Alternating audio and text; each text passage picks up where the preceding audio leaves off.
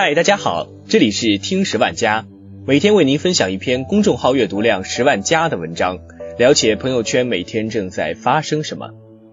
今天我们要分享的是，被惯大的孩子后来都怎么样了？惯子如杀子，溺爱出逆子。这句话带来的恐慌，曾经贯穿一代人的成长。无数家长将它放大极端化，然后作为自己育儿的座右铭，用它剥夺孩子被爱的权利，毁掉孩子一生的安全感。陈姐每次上街，看到别人家的孩子和父母亲密，就会远远地站着看上很久，然后长长的叹口气。陈姐的女儿12岁，品学兼优，琴棋书画无一不通，可就是性格特别孤僻，而且讨厌与人肢体接触。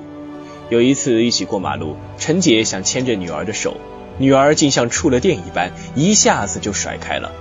从那次起，陈姐开始观察，她发现同龄的女孩子都喜欢结伴，勾肩搭背，牵手挽臂，而她的女儿却总是独行。陈姐父母询问女儿，可孩子拒绝与他们沟通，不得已带她看了心理医生。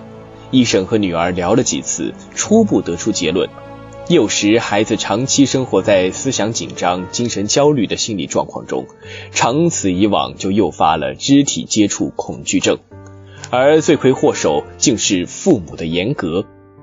陈姐对女儿从没惯过，1岁多自己吃饭，摔倒了自己爬起来，上幼儿园起自己洗小衣服，和小朋友起冲突自己解决。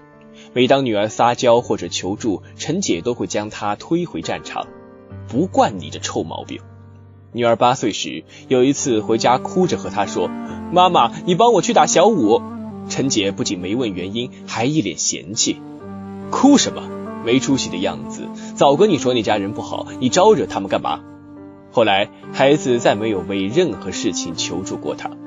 孩子越长大越顺从，可看上去一点都不快乐，亲子关系也越来越紧张。太过严格就变成了冷漠。想起过去对孩子的严格，陈姐后悔不已。然而现在想要孩子敞开心扉，已经没有那么容易了。陈姐说，在我们带孩子的那个年代，大家都说惯孩子就是杀孩子，为了让他独立，我只好狠狠心把他推出去。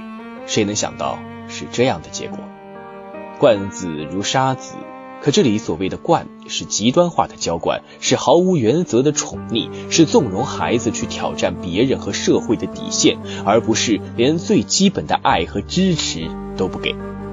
被严格要求的孩子，短线上很容易赢过同龄人，可将时间线拉长，就会发现那些曾经以为你好为由的过度克制，都会变成孩子成人后无法疗愈的心伤。就像陈姐的女儿，她从骨子里认为自己是不值得被爱的，出于自我保护，便把真实的自己严严实实地包裹起来，在避免灰尘的同时，也隔绝了阳光。这样长大的孩子，对于爱的把握能力往往会矫枉过正，因为他们没有被正确的爱过，自然也不知道如何正确的爱自己，更别提爱他人了。有位旁人眼中优秀无比的女生曾在微博写道：“我羡慕所有在坦然的爱里长大的小孩，像我这样从小到大自己跌倒自己爬起来，自己哭完自己擦泪的人，别人给的多一点就会惶恐不安，为了想要多一点点爱，就要去飞蛾扑火。我很感谢父母让我成长为独立自由的人格，但同时也会觉得可惜。我知道自己错过了人与人之间很重要的东西，表达和接受爱的能力。而爱恰恰是人世间最重要的东西。得不到时就飞蛾扑火，得到时又诚惶诚恐。在爱里患得患失的成年人，他们的字典里缺这2个词：安全和平衡。”中国的父母素来内敛，不会在言语和肢体上对孩子表达爱意，唯一的出口就是行为上的体现。可还是有许多父母因为害怕惯大的孩子没有出息，理性地关闭了这一出口。这是一代父母的认知局限，也是一代孩子的隐痛。我的好朋友母亲早亡，又自小家贫，所以从认识起，他就一直带着两个标签：单亲家庭和贫困生。可他身上完全没有我们想象的那种自卑、自怜、自怨、自艾，相反，他很开朗，也很热情，对于家中单亲贫穷的状况毫不忌讳，说起来云淡风轻。有时朋友们在物质上帮助他，也会坦然接受，真诚道谢。有一次他讲了一件儿时的小事，我听了触动很大。那回有个亲戚来家，拿了一小包糖，亲戚走后，父亲把一小包糖都塞给他，然后带他下地干活。那一整天他都坐在树下吃糖，后来舌头发疼吃不下了，就把剩下的糖都剥了糖纸泡入了水中。父亲收工时，他正在拿糖水到地上吸引蚂蚁，于是怪了他一句：臭丫头，宁愿喂蚂蚁也不知道给我吃一块啊。说到这事时，他的语气是自责的。他说：那时我是真的不懂事，都不知道主动分享一块给爸爸吃。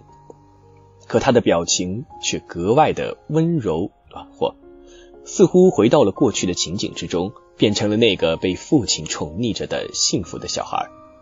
听完那个故事，我突然找到了出身贫苦却能获得平衡的原因，因为惯，因为父亲从小无条件的爱，让他的内心丰富而充盈，哪怕贫穷，哪怕单亲，来自父亲的那份深沉又直接的爱，就能给他足够的安全感。